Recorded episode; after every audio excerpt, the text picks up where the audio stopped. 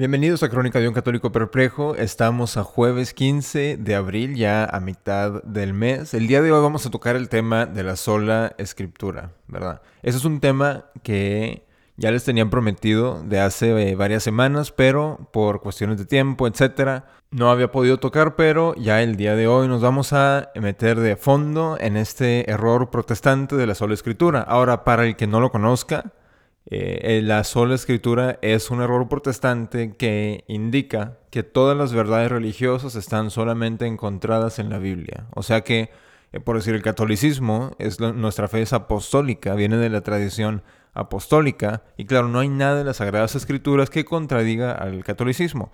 Pero el protestante cree que todo, toditito, lo que se necesite creer está, puede ser encontrado solamente en la Biblia. Y claro, nos van a decir a, los católicos, pero ¿en dónde la Biblia dice que se puede usar incienso? Y ese tipo de cosas. O sea, es, puede llegar a ser a, ciertos puntos, en ciertos puntos, pues un poco exagerado, ¿no?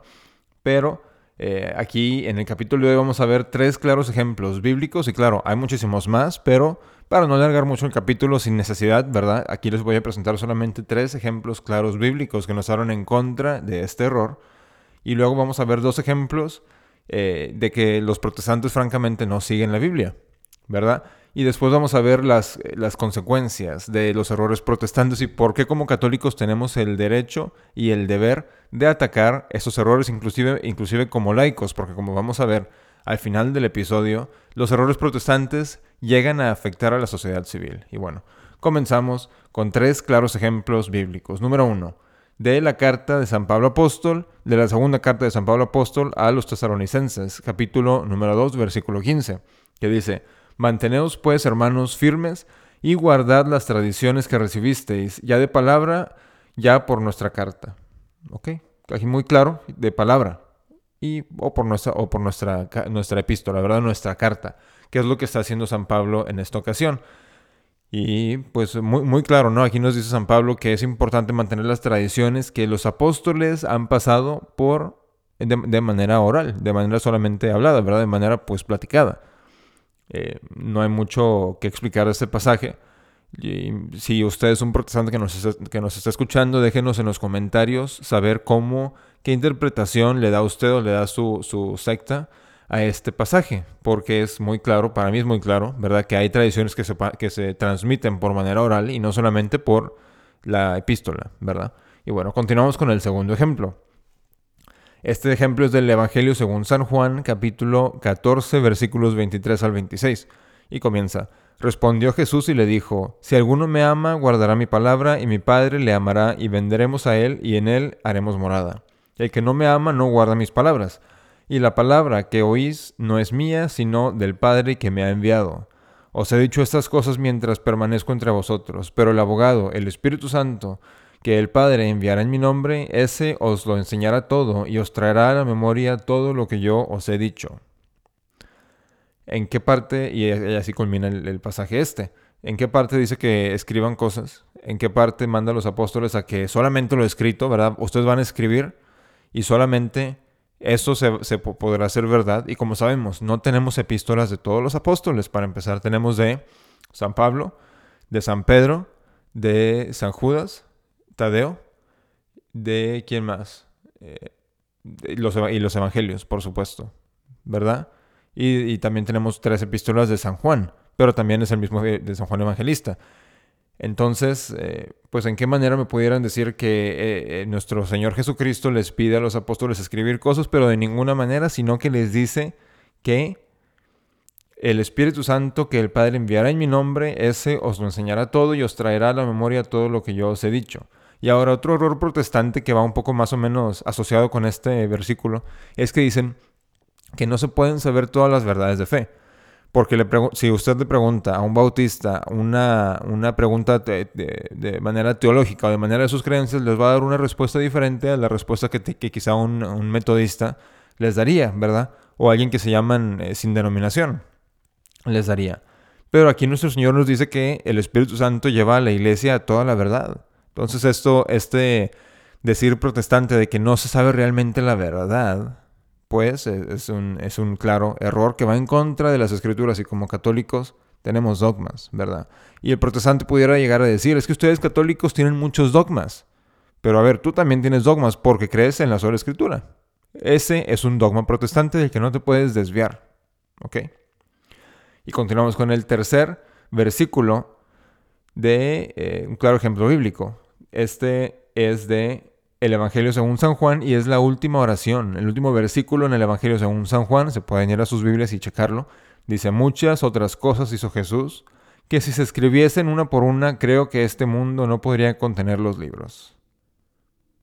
Claro, claramente aquí San Juan, San Juan el apóstol, nos dice que no todo lo que hizo Jesús se ha, escrito. Y consideren que el Evangelio según San Juan fue, si, no me equivoco, el último libro del, del, canon bíblico escrito. Sabemos que fue el último Evangelio de seguro, fue el último Evangelio. Entonces ya está diciendo San Juan que no se han escrito todas las cosas que enseñó nuestro Señor Jesucristo. Pero como católicos, gracias a Dios, mantenemos ese depósito de la fe y mantenemos todititas las enseñanzas, los católicos ortodoxos mínimo, no los modernistas como hablamos en otros episodios, pero el católico ortodoxo mantiene todas las enseñanzas que nuestro Señor Jesucristo le comunicó a los apóstoles. Todas las enseñanzas, que, todos todas las doctrinas que creían los apóstoles, incluyendo los siete sacramentos, incluyendo los dogmas marianos, los creían los apóstoles. ¿Ok? Y aquí San Juan Apóstol nos enseña claramente que no todo lo que hizo nuestro Señor Jesucristo, no todo lo que enseñó, ha sido escrito. Ahora nos pasamos a dos ejemplos eh, que nos van a, recalcar cómo los protestantes no escuchan la Biblia. Y ahora si usted, como, como mencioné al principio del episodio, si usted es un amigo protestante que nos está escuchando, haga reflexión sobre estas cosas que le estoy a punto de decir, porque se va a dar cuenta que las sectas protestantes no siguen no siguen estas enseñanzas. Y puede que la suya sí lo haga. Puede que su secta sí siga estas enseñanzas. Pero, aún así, eh, ¿será que nuestro Señor Jesucristo dejaría a, una, a un puñado de a lo mejor 100 personas en su pueblo para mantener la verdad? Que pudiera ser, pudiera suceder. No estoy diciendo que no pueda suceder. Eh, pero, por favor, ¿verdad? Especialmente cuando difieren de las enseñanzas apostólicas. No es posible. Pero bueno. Vemos dos ejemplos que los, de que los protestantes nos siguen la Biblia. Número uno, nos vamos a la primera epístola de San Pablo Apóstol a los Corintios, capítulo número 4, versículo número 1. Dice, es preciso que los hombres vean en nosotros ministros de Cristo y a los administradores de los misterios de Dios. En, las primeras, eh, en los primeros años de la Iglesia católica, ¿verdad? Se le conocía a los sacramentos como los misterios. Y también se le, pudiera decir sin problemas hoy en día a los sacramentos como misterios, porque son cosas, son realidades que nos comunican los sacramentos por cosas que no podemos ver directamente, ¿verdad? Cuando, cuando bautizan a un niño, vemos el agua, vemos las palabras que dice el sacerdote, pero no vemos la realidad de que el Espíritu Santo está entrando entonces en ese bebé o en esa persona. Y aquí nos dice San Pablo, es preciso que los hombres vean en nosotros ministros de Cristo y administradores de los misterios de Dios. Claramente está, y dice, vean en, vean en nosotros, no dicen en todos ustedes, como lo, como, lo mencionan en otras, en otras ocasiones, en otras cartas, pero dice en nosotros, o sea, en los, en los sacerdotes, ministros de los misterios de Dios. O sea, sacerdotes, ¿verdad? Eh, también a la Santa, la Santa Misa es un, se le es un misterio, ¿verdad? inclusive durante, en la misa tridentina, en la misa tradicional, durante eh, la consagración del vino, el sacerdote dice, eh, durante la consagración del vino dice, Mysterium Fidei, misterio de fe. Entonces, los sacramentos son misterios y claramente los protestantes no consideran a nadie como ministros de Cristo, ni, ni, tienen misterios de Dios, porque no creen en los sacramentos. ¿ok? Y el segundo ejemplo, nos vamos esta vez al Evangelio según San Marcos, capítulo 10, versículos 7 a 12 en el que nos dice el evangelista, por esto dejará el hombre a su padre y a su madre, y serán los dos una sola carne, de manera que no son dos, sino una sola carne. Lo que Dios juntó no lo separa el hombre. Vueltos a casa de nuevo le preguntaron sobre esto, esto los discípulos, y él les dijo, el que repudia a su mujer y se casa con otra, adultera contra aquella, y si la mujer repudia al marido y se casa con otro, comete adulterio. Ahora, como menciono, si usted es un protestante escuchando este programa, pregunte en su secta si permiten el divorcio. No solamente si permiten el divorcio, pero si aceptarían que fuera miembro de su secta una persona que eh, está cometiendo adulterio según las palabras de nuestro Señor Jesucristo, el mismo, ¿verdad? ¿Consideran eso el catolicismo? No, no permite el divorcio. De ninguna manera se, dan los, se, anula un matrimonio y si es cierto que hoy en día, en, la, en esta crisis en la que vivimos, se abusa de este método, ¿verdad? Es cierto, pero no hay, hay muchos otros problemas en la Iglesia Católica que podemos reconocer pero aún así saber que la Iglesia Católica, la doctrina católica verdadera, nos lleva a la santidad y que la santidad es necesaria para llegar al cielo, ¿verdad? Para ser como nuestro Señor Jesucristo. Y es algo que no se puede de ninguna manera llegar a ser santo siendo protestante, de ninguna manera, solamente en la Iglesia Católica se puede ser santo, solamente en la Iglesia Católica hay salvación.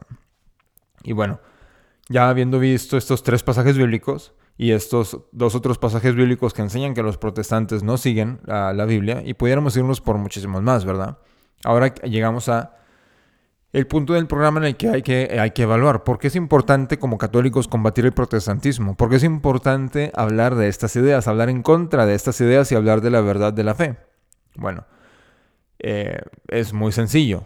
¿verdad? Como católicos, no creemos en el, como les mencionaba, no creemos en el divorcio, no creemos en los anticonceptivos, no creemos en la indiferencia religiosa, no creemos, eh, creemos que existe una sola verdad y es el catolicismo, ¿verdad? Se puede expresar en la espiritualidad de diferentes maneras, como lo vemos en las diferentes iglesias orientales o, eh, este, de Occidente, ¿verdad? Se, puede expresar la espiritualidad de manera distinta, pero los dogmas de la fe son inviolables, ¿ok? Y ahora, ¿Qué sucede cuando en, aquellos tiempos cuando el protestantismo iba entrando a países que eran católicos? Bueno, se iban, se iban eh, implementando el adulterio, el divorcio, la indiferencia a la verdad, porque el protestante dice que no se puede saber a, a ciencia cierta cuál es la verdad. Entonces, mientras el catolicismo siempre ha dicho que, claro, hay cosas de Dios que no podemos saber, pero son verdad. ¿Verdad? Por decir la Santísima Trinidad. ¿Cómo le explicamos de una manera que una persona aquí en la tierra la pueda entender 100%? No se puede. Pero es, un, es, es un misterio, pero es verdad. Mientras el protestante diría, bueno, cualquier verdad está bien mientras no sea lo que enseña la Iglesia Católica. Y es lo que vemos claramente en mucho en el, mucho en el, en el anticatolicismo. Y bueno, en una sociedad en la que empiezan a verse los protestantes, ¿qué vemos? Anticonceptivos, divorcio, indiferencia religiosa, indiferencia eh, hacia la verdad misma, y ataques a la Santísima Virgen, porque dice el protestante que la Virgen tuvo más hijos, que es una herejía, es una blasfemia en contra de Dios. Y estudian la Biblia y verán que en la misma Biblia se puede comprobar que la Virgen no tuvo otros hijos.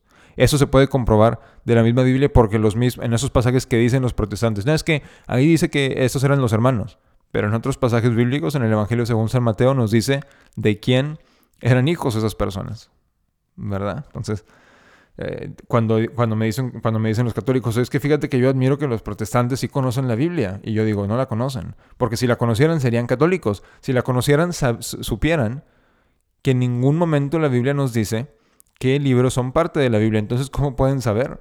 Y bueno, este ya es otro tema, ¿verdad? En el que nos vamos a, la historia. Y si estudiamos la historia, vemos que hay muchos, muchos dogmas de la fe que fueron decretados antes de que existiera sencillamente la Biblia. Y como les mencionaba, el Evangelio según San Juan fue escrito más o menos después del año 90 después de Cristo. Entonces estamos hablando, y, por decir, San Pablo le dice a los romanos que su fe es conocida por todo el mundo, pero no tenían el Evangelio según San Juan. Los romanos cuando escribe San Pablo esas palabras. Entonces, ¿cómo puede ser que la fe de los romanos sea tan resaltada, verdad, por San Pablo, tan elogiada por San Pablo, pero les faltaba el Evangelio según San Juan? ¿Verdad? Y entonces ahora me pregunto, ¿se consideraría el protestante de hoy en día mejor cristiano que los romanos de aquellos tiempos de los que San Pablo dice su fe es conocida por todo el mundo? Yo lo dudo mucho, pero consideren eso. Los romanos de los que San Pablo habla también en su epístola no tenían el Evangelio según San Juan. Consideren eso. Y bueno, si usted es amigo católico o si usted es protestante también, consideren esas preguntas, háganselas a sus amigos protestantes. Número uno, ¿cómo saben que los libros, qué libros pertenecen a la Biblia? Número dos, ¿quién les dijo que esos libros... Eh, eh, perdón, ¿quién, les dijo que cuáles libros pertenecen a la Biblia? ¿Verdad? Y número tres, al estudiar el pasado de la iglesia, los que tomaron esas decisiones eran obispos. Normalmente van a decir, es que Atanasio dijo, pero bueno, vamos a ver quién era San Atanasio. Era obispo, ¿verdad? ¿Y por qué, y si es así, porque hoy en día los protestantes no tienen obispos, fuera de los, de los eh, anglicanos, que son inválidos de todas maneras, pero mínimo creen que tienen obispos, pero son inválidos. Pero el, bautista, el, metodista, etcétera, no tienen obispos. Pero entonces, ¿cómo puede ser que eh, obispos en aquellos entonces hayan, hayan ordenado, perdón, nos hayan dicho qué libros pertenecen a la Biblia? Y bueno, ya para terminar el programa del día de hoy, le quiero pedir a mis amigos católicos que le digan a sus amigos protestantes. Yo tengo muchos amigos protestantes, son ah, tengo algunos de mis mejores amigos son protestantes, pero díganles esto. Si realmente crees en la Biblia, si realmente crees que en la Biblia no hay ningún problema, eh, no, como católicos eso creemos, que no hay problemas, ningún problema con la Biblia. Bueno, a ver, vamos a hacer este ejercicio. Si crees en la Biblia, ayúdame. Di esta oración. Dios te salve María, llena eres de gracia, el Señor es contigo, bendita eres entre todas las mujeres y bendito es el fruto de tu vientre Jesús a ver si los protestantes... Porque esta, esta, el Ave María, la primera parte, viene 100% de la Biblia.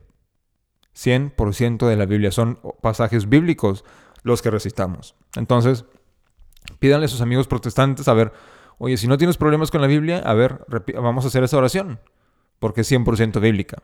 Y ahí van a ver que el protestante sí tiene otros problemas, inclusive con lo que dice la Biblia misma, como, como les había mencionado con el divorcio, con la devoción a la Santísima Virgen María, etcétera, etcétera. bueno, así terminamos el programa del día de hoy. Por favor, denle like, compártanlo, suscríbanse si no se han suscrito, pero muy importantemente déjenme sus comentarios, díganme qué opinaron del capítulo del día de hoy para que así eh, YouTube y las, otras, y las otras plataformas puedan compartir estos episodios. También estamos, eh, por supuesto, en ah, manera de solamente audio, podcast que en el futuro puede que me ayuden esas plataformas a difundir cierto tipo de mensajes que no permite YouTube, eh, que está bien, ¿verdad?